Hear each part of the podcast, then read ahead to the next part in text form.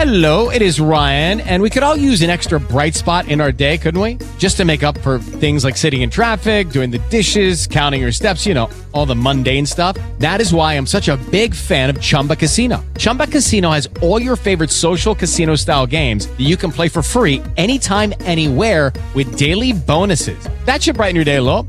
Actually, a lot. So sign up now at chumbacasino.com. That's chumbacasino.com. No purchase necessary. VGW Group. Void were prohibited by law. See terms and conditions. 18 plus.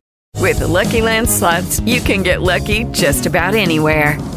This is your captain speaking. Uh, we've got clear runway and the weather's fine, but we're just going to circle up here a while and uh, get lucky. No, no, nothing like that. It's just these cash prizes add up quick. So I suggest you sit back, keep your tray table upright, and start getting lucky.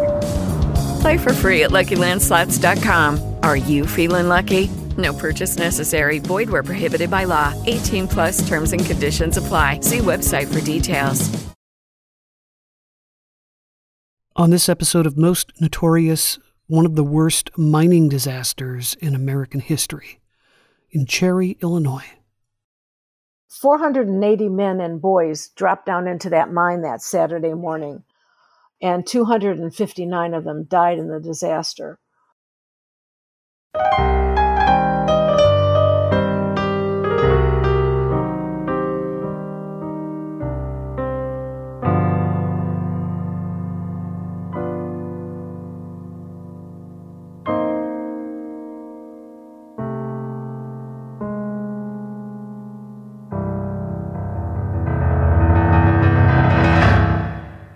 Hello, all, and welcome to another episode of Most Notorious. Erik Rivenes here. Appreciate you listening, as always. I'm extremely pleased to have Karen Tintori with me today. She is an internationally best selling author of fiction and nonfiction.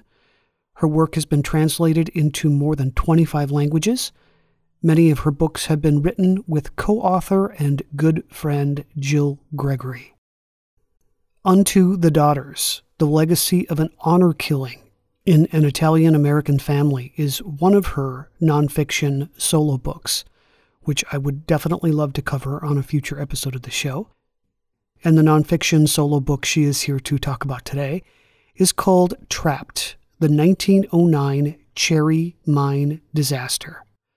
Thank you so much for coming on. Thank you, Erik, for having me. Yes. I, I always love to talk about this little known story. So, this book is very personal to you, isn't it? You have a family connection to this story. The book is personal. Uh, my grandfather Tintori died before I was born. And my mom thought she was pregnant with me. She hadn't killed the rabbit yet. Back back in those days, uh, pregnant woman urinated, and and if the urine killed a rabbit, I, I don't now now I think it was true, but now I'm wondering if it was fiction. But anyway, uh, he said I won't live to see the baby, and he died the next day. But we lived downstairs, and his widow, my grandma, lived upstairs, and I can picture her standing on the stairs saying, Your grandfather survived the cherry mine disaster. And it was like, Your grandfather walked on water. And, you know, when you're a kid, even when you're a teenager, you don't think to ask these things. And it was only when I started doing genealogical research uh, some 20, 25 years ago that I decided to look for information about the Cherry Mine disaster and about my grandfather, because he was the ancestor I knew the least about. And um, I wrote to the mayor of Cherry, Illinois. I wrote to the United Mine Workers, and I started collecting the pieces to the puzzle completely out of order and met some people. Uh, there was a gentleman named Ed Caldwell in Princeton who was fascinated with the disaster and collected material and did research. Uh, and Jack Rooney, who whose grandfather Marchetti actually survived the disaster, and he grew up in Cherry. His mother was an Italian immigrant. His father was an Irish immigrant, and he's Mr. Cherry Mine Disaster because from the time he was a little boy, asking questions of um, the few survivors who were left and their families, he has been obsessed with this story for so long. And in fact, I thought that Jack was going to write the book, and I kept waiting and waiting, and he wasn't. And I was actually sitting in the movie theater watching Titanic when I said to myself, You're sitting on Titanic in a coal mine. Ask Jack if he's going to do it or if you've got the green light. And Jack said, Go ahead. And he was extremely and has been extremely helpful and, and promoting and doing everything possible to get this story out there. Surprisingly, even in Illinois, Cherry is 100 miles away from Chicago. It is the northernmost coal field in Illinois, but the cherry mine disaster is not even taught in the schools in Illinois. It, to me, it's very surprising that very few people. I just ran into someone, a Facebook writer friend, who lives in Naperville, not you know two hours away from Cherry. Never heard of the disaster. So thank you, thank you for helping us bring more of this eh, historically and emotionally um, important story to, to more readers and more listeners. Oh, yeah, absolutely. Yeah, it, it definitely deserves to be taught in Illinois schools.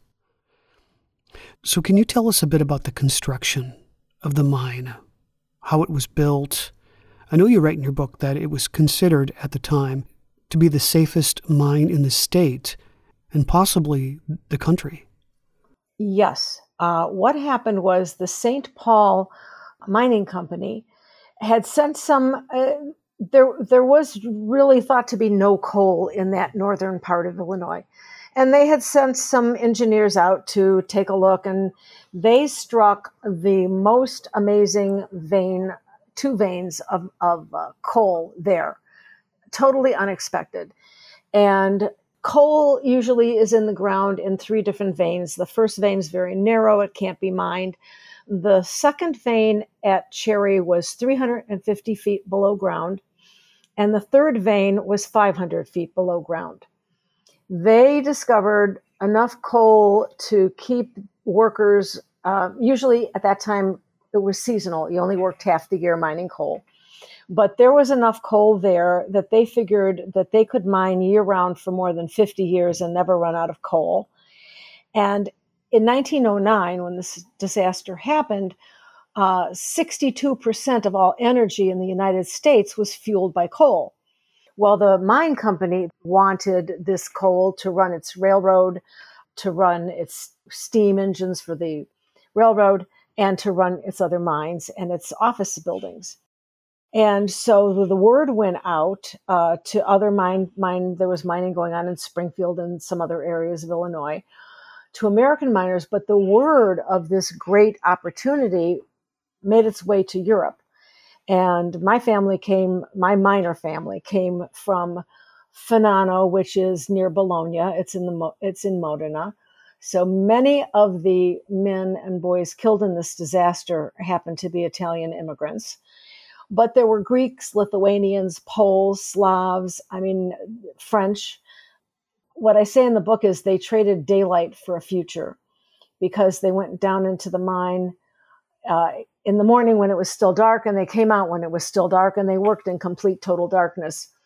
I've been in a mine since I wrote the book. I, I was in a, a, a mine in Virginia where you you go in through the side, you don't drop down into the mine but you can't see your hand in front of your face in there. It's that dark.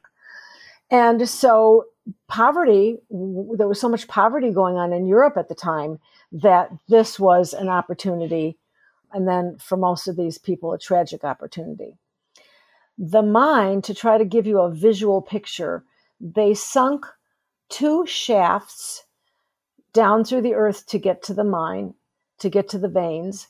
One of them uh, was the main shaft where they there was an elevator that went down, it dropped down to the second vein, and the other sh- that's as far as it went, and the other shaft went all the way through down to the bottom of the mine, where there were 200 mules that were kept. The mules any mule that ever got sick and was taken out of the mine went crazy when they tried to bring it back down into the mine the 200 mules would pull the coal carts full to the elevator shaft on the second vein.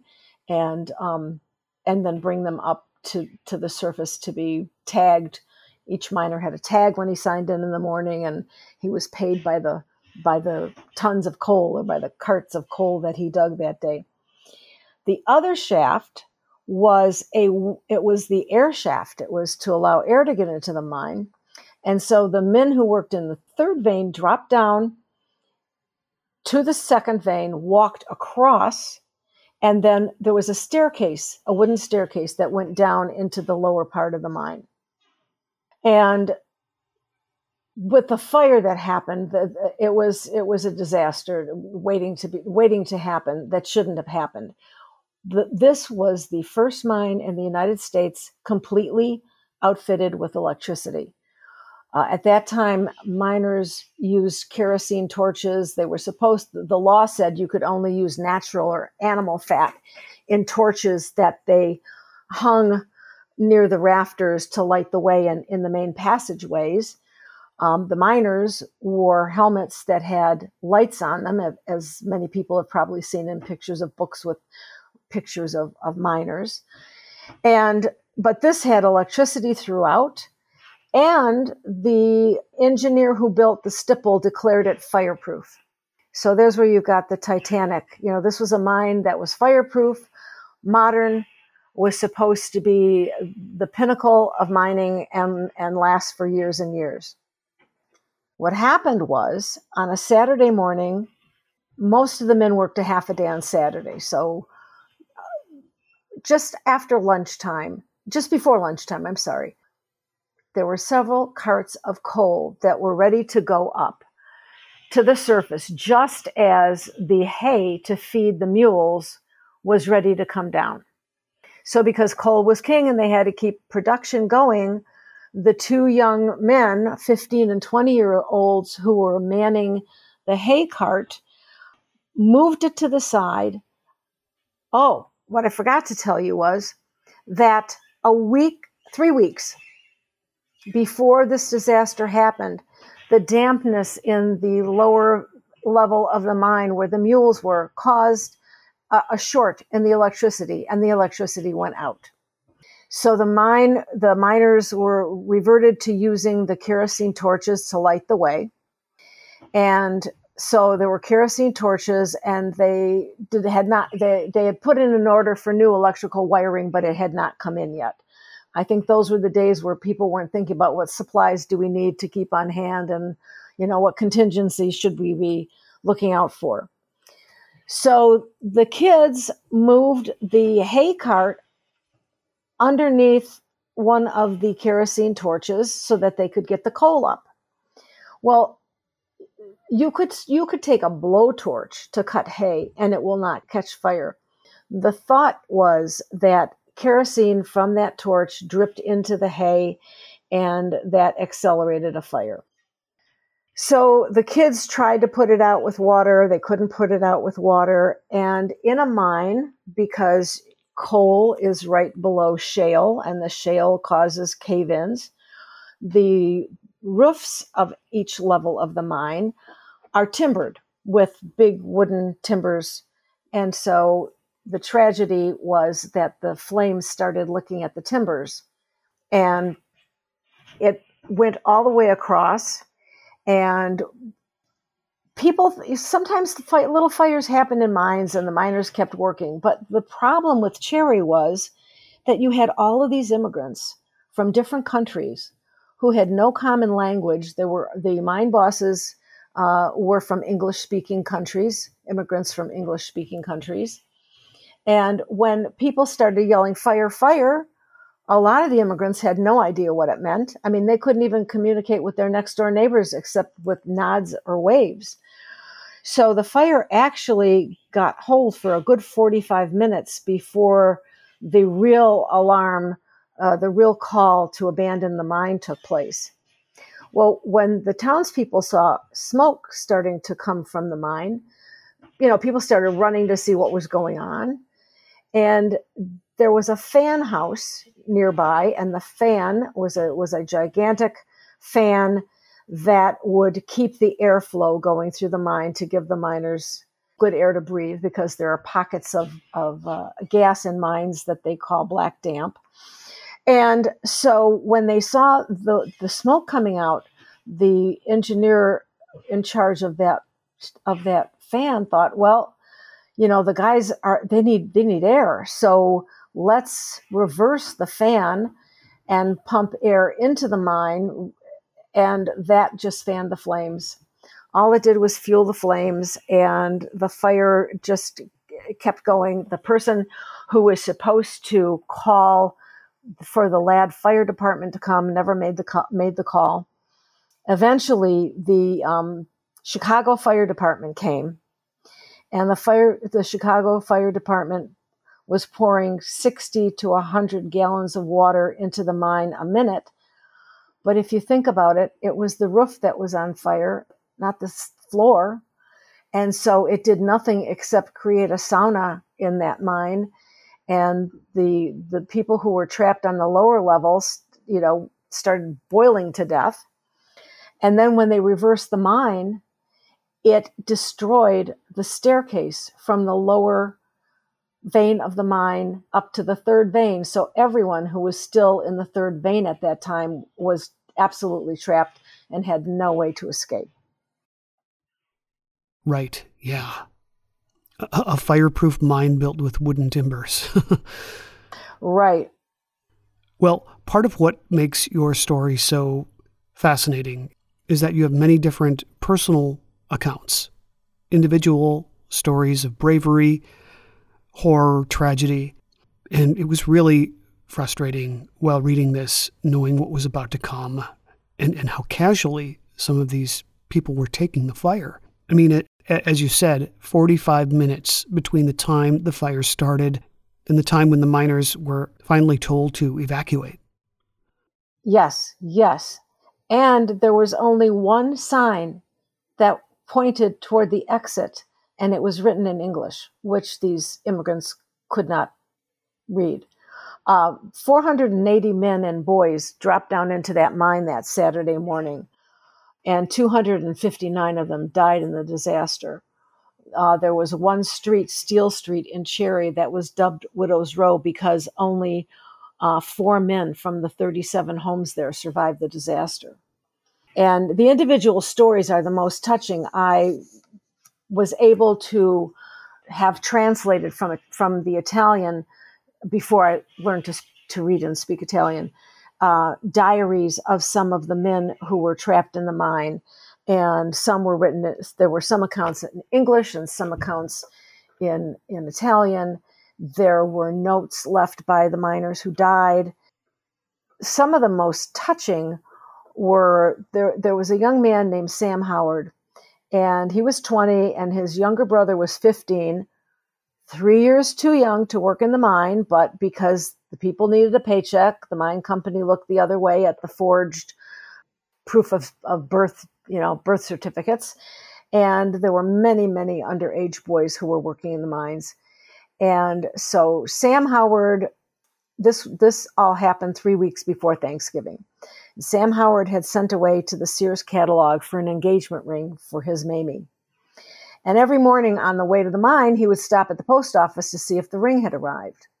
The ring arrived the day of the disaster, and he was planning to propose to, to Mamie that night and to get married at Christmas.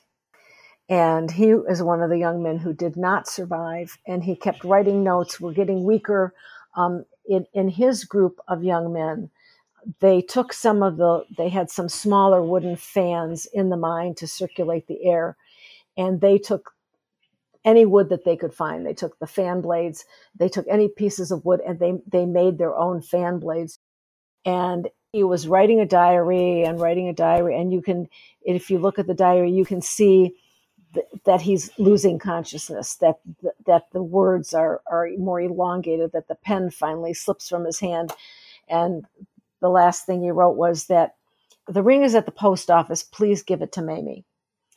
And to me, I mean, that's also reminiscent, you know, of the love story in Titanic. But I mean, that that what he and his brother did not make it. Their mother was a widow who owned the hotel in town. There were miners. There were 21 or 20. The, the count goes back and forth.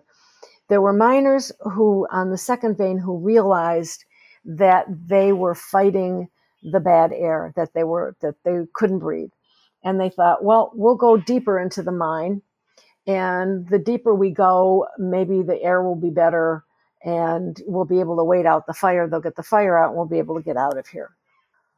They so fire happened on a Saturday. By they were still down there by Tuesday they and by Tuesday the the lamp the wax that they used to light their miners lamps on their heads had had been used up. So they were now in complete darkness. They were eating their belts. They were eating the caps the leather caps um, brims of their caps. They were they had shared what little food they had among themselves in the beginning. And now they were thirsty they were looking for pockets of water or something to scrape the walls, to lick the walls for any moisture they could find. And they finally, um, one of the Scotsmen was very religious, and every night he would lead them in singing the Lord's Prayer, and everybody would follow along in their own in their own languages. And one night they all sat down and wrote letters that they put in their pockets or notes to their loved ones, you know, goodbye, farewell notes and lay down to die. And in the middle of the night, one of the men woke up and said, I have an idea. Why don't we chop coal from the walls, chop coal from the floor? And why don't we build two walls on either side of ourselves and, and wall ourselves in? And we'll be here in a pocket of good air. We'll wall ourselves in and maybe we'll make it out. And so two guys, two Italian guys, went off in search of implements. They found a shovel and a pick, and they those two and a couple of more worked most of the night to build these these blockades. And eight days later, those guys, by that time, the, the thirst was killing them. They thought maybe they could, if they broke through. Uh, broke through part of the wall, and one of them went out on an expedition that they could find a, a barrel of water left that they had used for the mules or something. And so they broke through the wall, and as they were walking, the, uh, the searchers were walking. They, all they saw was fire and thought, "Oh my God, we're dead. We, we still see fire." But what they saw were the were the lights of rescuers coming down to rescue them, and and the miracle of this is that eight days later, after the mine had been sealed over and after all hope was lost, 21 walked out of the mine or were carried out of the mine alive, and then one of them made it home and died in his bed. And we'll be back in just a few moments. With LuckyLand Slots, you can get lucky just about anywhere. Dearly beloved, we are gathered here today to. Has anyone seen the bride and groom? Sorry, sorry, we're here. We were getting lucky in the limo and we lost track of time. No, Lucky Land Casino, with cash prizes that add up quicker than a guest registry. In that case, I pronounce you lucky. Play for free at LuckyLandSlots.com. Daily bonuses are waiting. No purchase necessary. Void where prohibited by law. 18 plus. Terms and conditions apply. See website for details. Hey guys, it is Ryan. I'm not sure if you know this about me, but I'm a bit of a fun fanatic when I can. I like to work, but I like fun too. It's a thing. And now the truth is out there. I can tell you about my favorite place to have fun Chumba Casino. They have hundreds of social casino style games to choose from, with new games released each week. You can play for free anytime, anywhere and each day brings a new chance to collect daily bonuses. So join me in the fun. Sign up now at ChumbaCasino.com. No purchase necessary. VGW. Void were prohibited by law. See terms and conditions. 18 plus.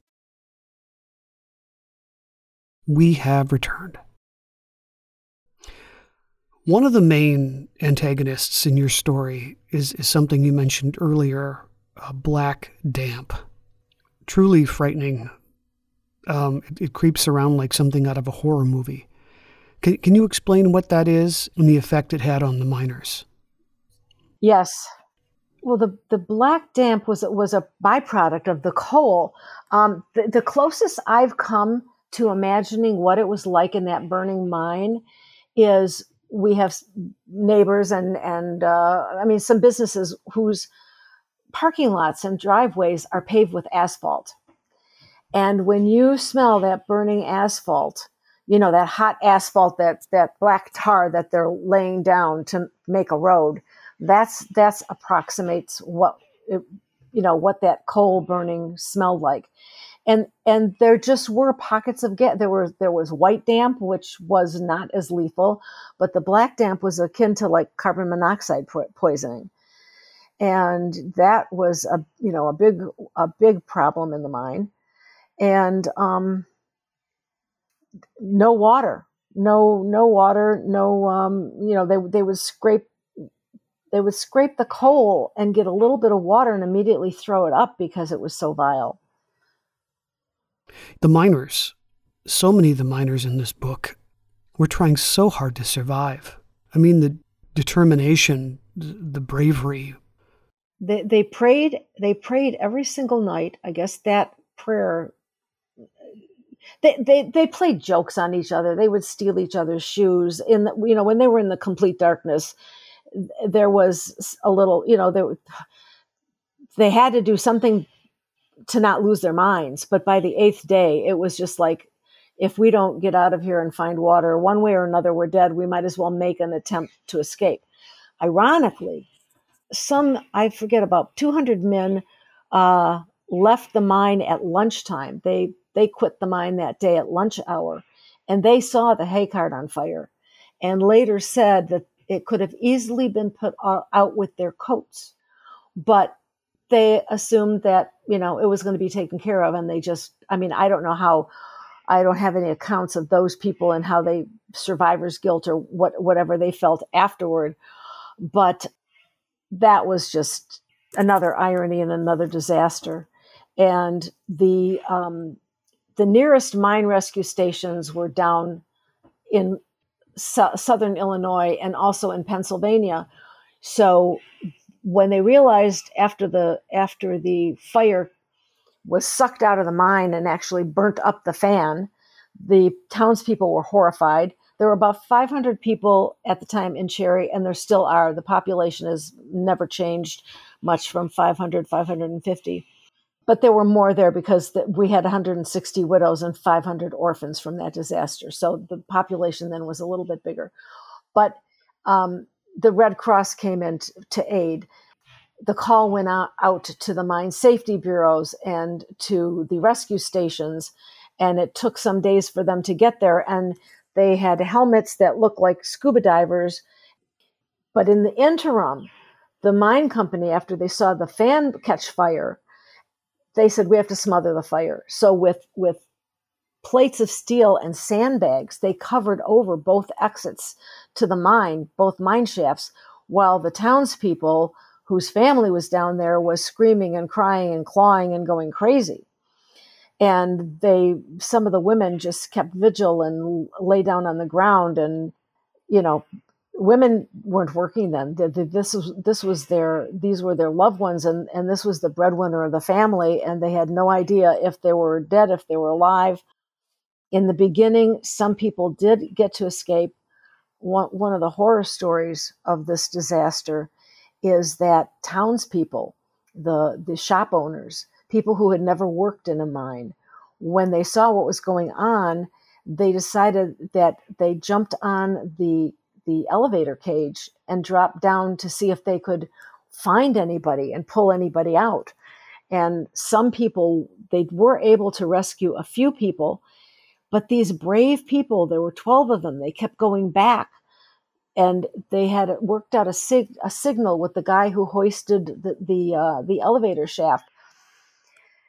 And on the seventh trip down, the signals were all crazy, and the people who were in with him in the room, you know, where he building where he was operating the shaft were saying, pull them up, pull them up. He said, but I don't have the right signal. And I was told I had to wait for the right signal. And finally, you know, they, they just overtook him and said, get, get them up. And they all came up burnt to a crisp. And that was just one of the most hor- horrific scenes uh, of the whole disaster that these heroic people um, lost their lives trying to save save their their fellow Cherry residents. It was I can't even imagine what, you know, eh, to have been there and seen that scene. Oh, yeah. That engineer you were talking about, um, John Cowley, he was in a difficult position. Yes. He would later explain to a coroner's jury that he thought he was following orders. He, and he was worried the rope might break. He really thought he was doing the right thing. He thought he was doing the right thing. He thought he was doing the right thing. And and that poor man. And and and people were furious with him. People were furious with the, the coal company for sealing the mine.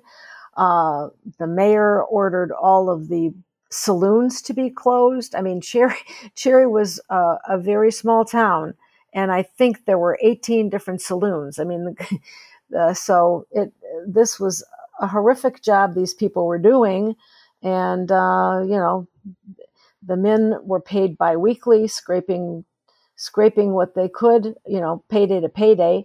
The mine company owned the school, owned the church, owned the store. Um, many of the families were so poor the kids had no shoes and couldn't walk to um, church in November, where one of the townsmen had the, the town barber had uh, set up a, a, warm meal for the children. And when when hardly any showed up because they were embarrassed or, or because they couldn't walk in the cold with no shoes, he sent for the Red Cross, and Red Cross workers brought shoes to these kids.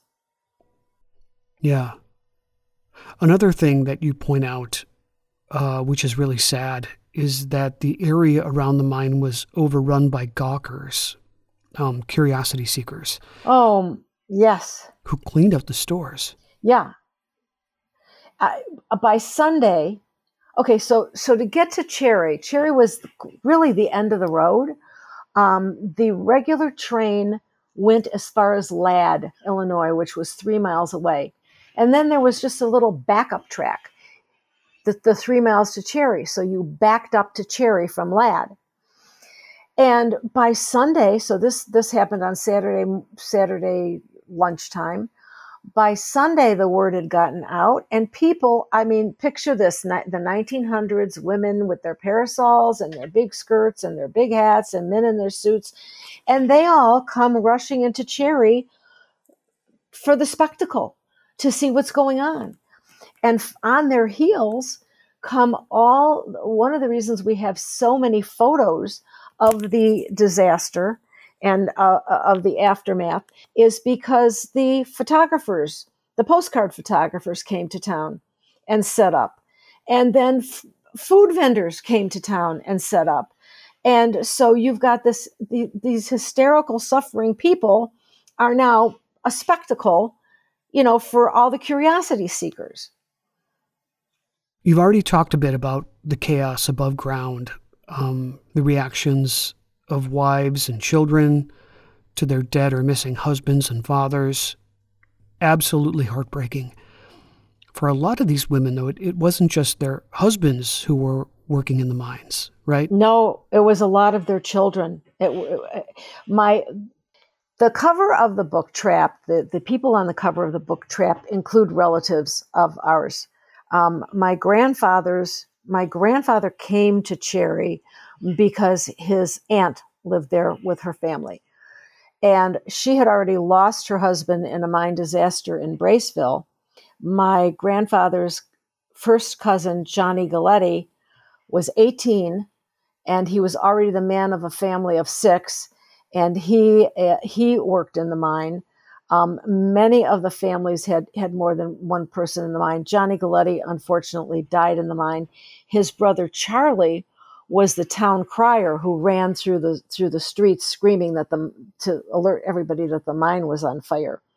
But the the rescue attempts, there were several rescue attempts besides the men who died on the cage. Once the professionals arrived on scene, the mine company opened one of the shafts and they lowered down the geological survey guys lowered down thermometers to test what it was like there and uh, it's been a while since the Quecreek mine disaster um, that happened in the United States, but a, a lot of people were riveted to their television sets watching a little yellow capsule go down into the mine to try to rescue those American miners. Well, what the what the mine rescue people had was a whis- half of a whiskey barrel and rope, and they were once they decided that they could safely uh, withstand the temperatures in the mine to go look to see if they could find any survivors two men, each of them one foot in the whiskey barrel and the other the outer foot out of the whiskey barrel were lowered down into the mine and almost one of them outweighed the other. So the balance was off and one of the guys was almost tipped over into the into the mine into the fire. Um, they they pulled them managed to pull them out and they you know substituted somebody else who was you know more suitable weight wise so that that didn't happen. But there were several attempts to go down and see if they could find anybody and all they saw were bodies. And so the mine was sealed up uh, again um, at that time you know th- there were no close by mine rescue stations there were no uh, engineers close by people you know was horse and buggy um, and at that time in this country, you had a life expectancy of 47 years. There were only 10 miles of, of paved road in in Illinois, or you know, people traveled by rail, buggy, and steamship. And so, you're talking about primitive conditions and primitive rescue attempts. There were a number of people, as you mentioned earlier, that just insisted on going back down in a desperate attempt to rescue more people. Th- these people would be burned, um, exhausted, yet they'd go down again and again, almost crazy over the fact that their friends, their, their fellow miners, still needed rescuing. Absolutely, inc- including uh, one of the one of the boys, Rosenjack, who had um, moved the hay cart to the side. I mean, the ones who felt responsible for what were going on, on what was going on, were the most adamant that they had to go go back in there. It they were like crazed. It's really interesting how the mine company reacted to this. There's a scene in your book where all of the mine executives are coming into town by train, and they're traveling in luxury in their club cars, their, their private dining cars. And all these mining experts are brought in as well. And despite these executives, these specialists, they really had a hard time making decisions. There was a lot of debate, slow debate on how to deal with the fire, whether to turn on the fan and blow air in or reverse the fan and, and take the air out. I mean, it was hard for them to make decisions. In the beginning, they didn't have the experts there, and even the experts um, weren't exactly sure, you know, exactly what to do. Um, it, it, was a guessing game. They would listen for noises to see if they, if, at one point, they thought that there was enough oxygen for the men and that um, they listened, you know, to hear up top, they listened to see if there were any noises coming uh, from down below. It, it, some farmers heard detonations and tappings and, and gunshots like about a mile away that they thought was coming from inside the mine. But basically, it, it was too smoky to see and too hot to endure. And so um, all, all those rescue attempts were really, you know, these people were putting their lives at risk. And Rosenjack was one of the ones who felt responsible for the fire and he was a mystery for a long time. Everybody, you know, th- there were a few people who skedaddled out of town. And last I heard from Jack Rooney, there were still some genealogists trying to figure out if they went back to Scotland, um, if if there was maybe some some kind of a conspiracy theory going on uh, regarding the fire. And these guys got out of town. But Rosenjack, nobody knew what happened to Rosenjack and being a genealogist, I started doing some exploration. And for his um, penance, should we say, the man ended up, I, I ended up finding out that he lived a couple of hours away from me in Michigan in Grand Rapids, and that his reparation for what had happened was that he became a fireman. Wow. When they pulled him out the last time, and he was severely burned, he still insisted on going back in. And the way you described how he looked, um, I was guessing at that point that he would not make it. Yep, yep, yep. One, the eight day men, they call them the eight day men, kept diaries. And one of them, Antenore Quartaroli, um, with whose family I've become friends, uh, I had his, that, it was his diary that I had translated. And he kissed his wife goodbye. And, and I think the baby, baby was 18 months old. It was a young, a young little boy that they had. He kissed him goodbye in the morning. And when he wrote his goodbye letter and put it in his pocket, he was one of the 21 who thought they were going to die. He said, when, when my son grows up, tell him his father was a good man. And back in the day when I was on book tour, when the book came out, I was at the Borders in Chicago, which is no longer there. And I, in telling the story, I said, and he said, please tell my son that his father was a good man. And a man in the front row said, that son was my dad. And I just got my, all the hair stood up on my head. And um, every year in Cherry, they remember the disaster. That there is a pancake breakfast and a mass. And uh, for the 100th anniversary uh, memorial of the disaster, the mayor figured, oh, maybe 200 people would show up in Cherry for it.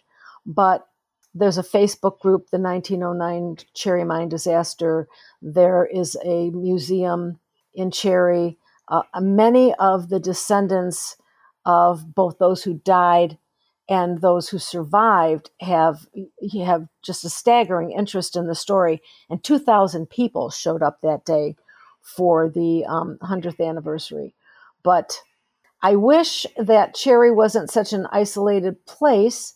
And I wish that, you know, the, the Triangle Shirtwaist Fire happened. It's a similar disaster that happened a couple of years after Cherry. But because that happened, that fire killing you know, immigrant workers happened in New York, and you've got many city universities and universities, and you know, still a large Italian population. There were Italian and Jewish seamstresses who died in that. So it's taught in in the schools, it's taught in the colleges. Um, every year they do something. They make they make a quilt.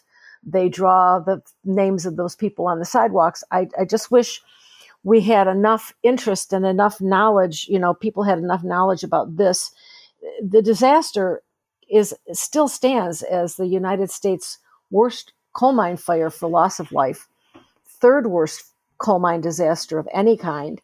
And the historical significance is unbelievable. Uh, on the heels of the Cherry Mine disaster, uh, child labor laws were changed, mine safety laws were changed, the first mine safety rescue stations were built where you know kind of like like your fire department but it was for mines. And they started building them closer to where mines were throughout the united states. Um, the following year the bureau of mines was created. Uh, there had been talk about it with president taft uh, up about until that time. But i think the cherry mine disaster was the straw that broke the camel's back and finally the, the Bureau of Mines was created. And it was the first, the settlement with the mine company was the first application of workers' comp ever in this country. The workers' comp law had been passed in Great Britain a year or two before. And in trying to make a settlement uh, with the widows and with the orphans, the attorneys for the families relied on, uh, pushed for, and relied on uh, following the model of the workers' comp. I had the opportunity to read not only the 700 page and make a copy of the 700 page uh, coroner's inquest uh, with the testimony of everyone who was involved in the disaster, but I also I went to Cherry. I did a lot of on site research in Cherry and in Princeton and read newspaper accounts and copies of the letters that went back and forth between the mine owners who were sitting in their nice railroad cars drinking whiskey and having nice meals while all of this trying to figure out what to do while all, all of this was going on.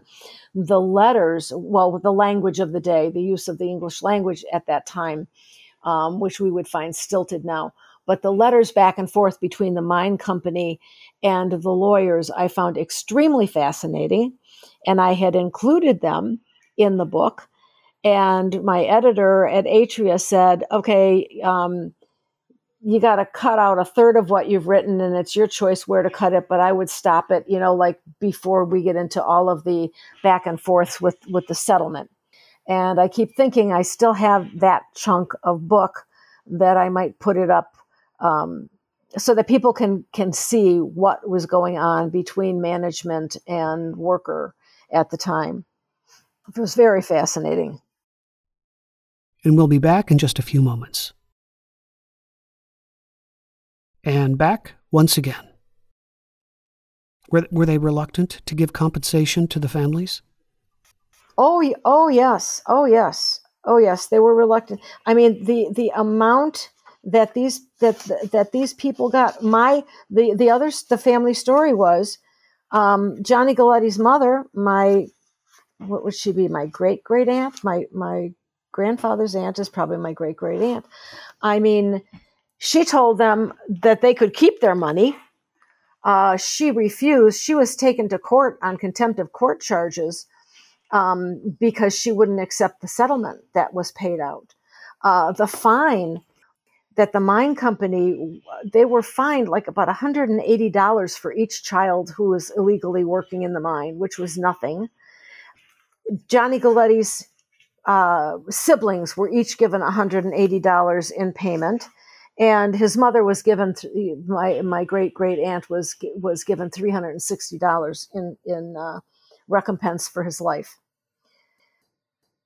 Huh! Wow. So, what was your grandfather's story? Do you know much about what he experienced that day? Well, I'll tell you, I, I, had just about finished writing the book, Erik, and by that time my father was dead uh, I got a lot of information from my dad's cousin, Lester Corsini, whose um, father and uh, uncles are on the cover of the book. And by that by that time, uh, Lester didn't live to see the book come out either.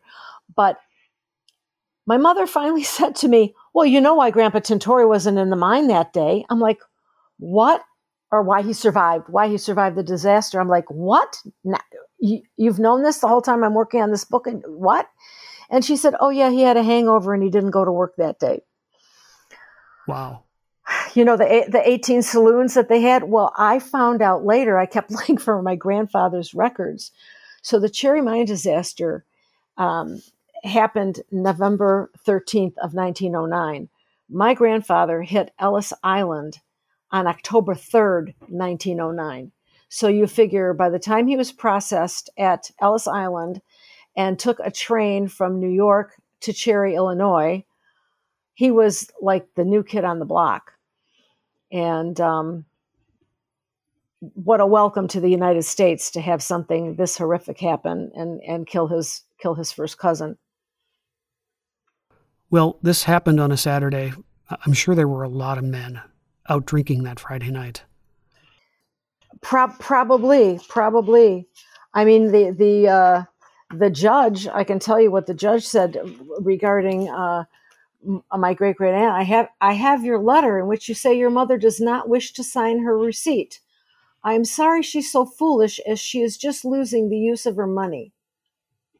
If your if your mother does not make up her mind to sign soon, then I must take some other means to close up the estate. She was fined three dollars and five cents, which he deducted from her three hundred and sixty dollars for contempt of court. So eventually, uh, they had to seal the mine again because the fire kept burning. And I mean, tents, morgue tents were set up. It was just a very chilling, a chilling scene. Um, as the bodies were being brought out, then people had to come and identify their loved ones. Some only were able to be identified by a button that was on their clothes. Um, 20,000 people, 20,000 people ended up showing up to, you know, to watch what was going on. And um, even into, into Thanksgiving Day. And it was not until I'm probably the following February that the last bodies were pulled out of the mine and the mine was sealed up for good. Did mining continue in, in that area? Not with the St. Paul Coal Company. Um, some independents bought the mine and they would mine it um, kind of on an as need basis. Someone would say, I need X amount of coal for the winter and they'd go down. You know, it was it was it became a private local uh, business, and probably for about ten more years, and then and then that was it. Then that family gave up mining also. Wow, yeah. I have to say, your your book. I know I know you're a novelist, a fiction writer, but this book reads like a novel, which is a compliment. Thank you. It is a compliment. My background is actually, my training is actually as a journalist. I have a degree in journalism, advertising, and PR. And I worked, you know, as, as a nonfiction writer. And the first book that I did with a with my former writing partner and another author was nonfiction. Well, she wanted to do uh, a novel about four women all getting married, all with secrets that could put the kibosh on the wedding plans. And I said, I, I, I don't write fiction. And she said, a writer can write anything. And so we wrote that together, and it ended up becoming a, a, a CBS TV movie and excerpted it in Cosmo. So what what um, the the genre of both uh, the 1909 Trap, the 1909 Cherry Mine disaster, and Unto the Daughters is narrative nonfiction. And I say that I use my journalist's head and my novelist's heart to, to set the scene. In Trapped, there is only one sentence, one scene that I made up. And that was the breakfast scene. I imagined what the breakfast scene was like at the beginning. Everything else is taken from primary documents, but I wrote it in a way that would be novelistic. And the first person who was credited with inventing this genre is Truman Capote, who wrote In Cold Blood. And then we have Erik Larson now. Um, I read uh, Isaac Storm, the, the story of the hurricane that destroyed half of Galveston before I wrote this, just to get, you know, read. I read In Cold Blood and I read that just to get a feel for the genre. And I'm, I'm a big fan of Erik Larson's work. Can I ask you um, your other nonfiction true crime book, Unto the Daughters, The Legacy of an Honor Killing in an Italian American Family? Can you give us a synopsis of that book? Oh, well, the synopsis of that book, what happened was um, while I was doing all of this research on my grandfather, my mother said to me, Oh, you don't have to uh, do much on my side of the family because grandma's got all the papers. And I did not realize that I was being stalled for years and years and years. It was like, oh, yeah, you can come over Tuesday and see the papers. And on Monday night, I get a call saying, oh, we forgot grandma has a doctor's appointment tomorrow. And th- this went on for I don't know how many years. And I never picked up that they were hiding something. And that is the story. I, I, thought I knew my Sicilian side of the family inside and out. My grandmother, there were three brothers, three sisters, and three brothers, that there were nine kids, and a very close knit family. Uh, there were actually three brothers, four sisters, and three brothers. And the sister next, a- after my grandmother, um, was murdered by her brothers, the two oldest brothers, in an honor killing in Detroit uh, she's not on the 1920 census. So just as women were getting the vote, um, she'd been in this country six years. They emigrated in 1914 from Sicily. Um, just as every her whole life was ahead of her, etc. She, they murdered her because she eloped with the young barber she was in love with instead of marrying the quote mafioso my great grandfather had promised her to, who was 20 years her senior. And mafioso in 1920 in Detroit was rum running, stealing tires, uh, stealing cars. Um, there were a bunch of street gangs, the the guys from Corleone and the guys from uh, Terrasini, and you know it was it was a nascent ma- mafia here. It wasn't any. It was just like a bunch of a bunch of hoodlums doing that kind of stuff. But because their sister ruined her their her, their chances in getting in with a better gang, she had to pay. And it took me 12 years to uncover that story. And I took the thread, and everybody had a different story about why, what. And I followed the common thread. And that's what I wrote it three entire times as fiction because, you know, with the Sicilians, there's this omerta. You, you don't air your dirty laundry. You don't talk about this stuff. Keep quiet. And when I told my mother if this story was true, I mean, she screamed at me, Your father went to his grave and he never knew that blankety blank, blank, blank. And knowing that I was a writer, she said, Forget it, forget you ever heard it. But by, by the end, she would say, I, I thought of another story you could add to your book. Um, but that story, when my mom was dying of pancreatic cancer, um, one of the youngest brothers came to town and um, he was my mother's age because my mother and her my mother my grandmother and my great grandmother were pregnant at the same time so my mom's uncles were her age her last three uncles were her age um, and i he said if no, his daughter said if no one is in the kitchen no strangers are in the kitchen meaning my husband or my sister's husband he'll tell you the story.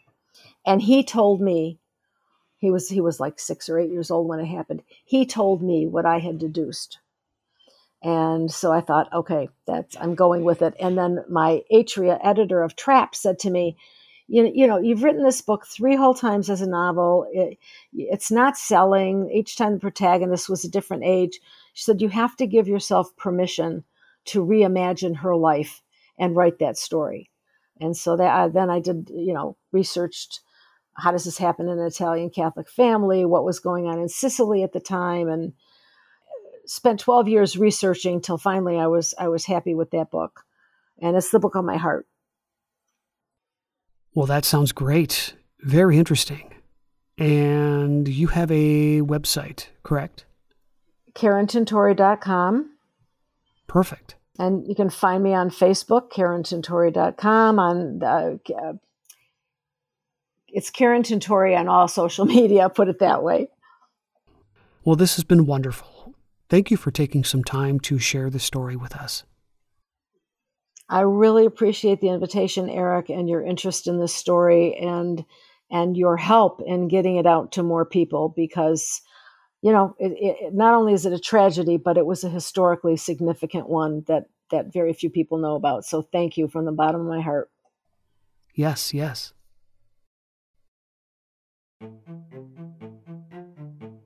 Again, I have been speaking to Karen Tintori. Her book is called Trapped The 1909 Cherry Mine Disaster. This has been another episode of the Most Notorious podcast, broadcasting to every dark and cobwebbed corner of the world. I'm Erik Rivenes, and have a safe tomorrow.